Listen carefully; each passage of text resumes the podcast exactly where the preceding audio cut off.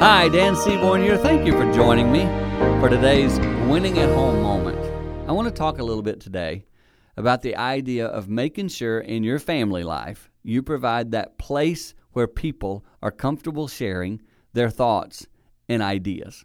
So often in our homes, I'm fearful we don't allow people to express their thoughts and ideas. Sometimes your teenager has an idea and you go, "That's wrong." Yeah, well, you got to know it's it's a thought they're having. And the more you try to suppress it, I can promise you, the more it will come out somewhere else.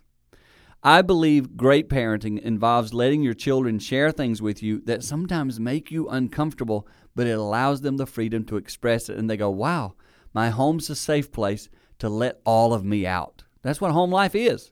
So, as a parent, be open and willing to hear the thoughts of your children, even when you don't agree, so that they can grow and learn under your roof and you can help them win at home.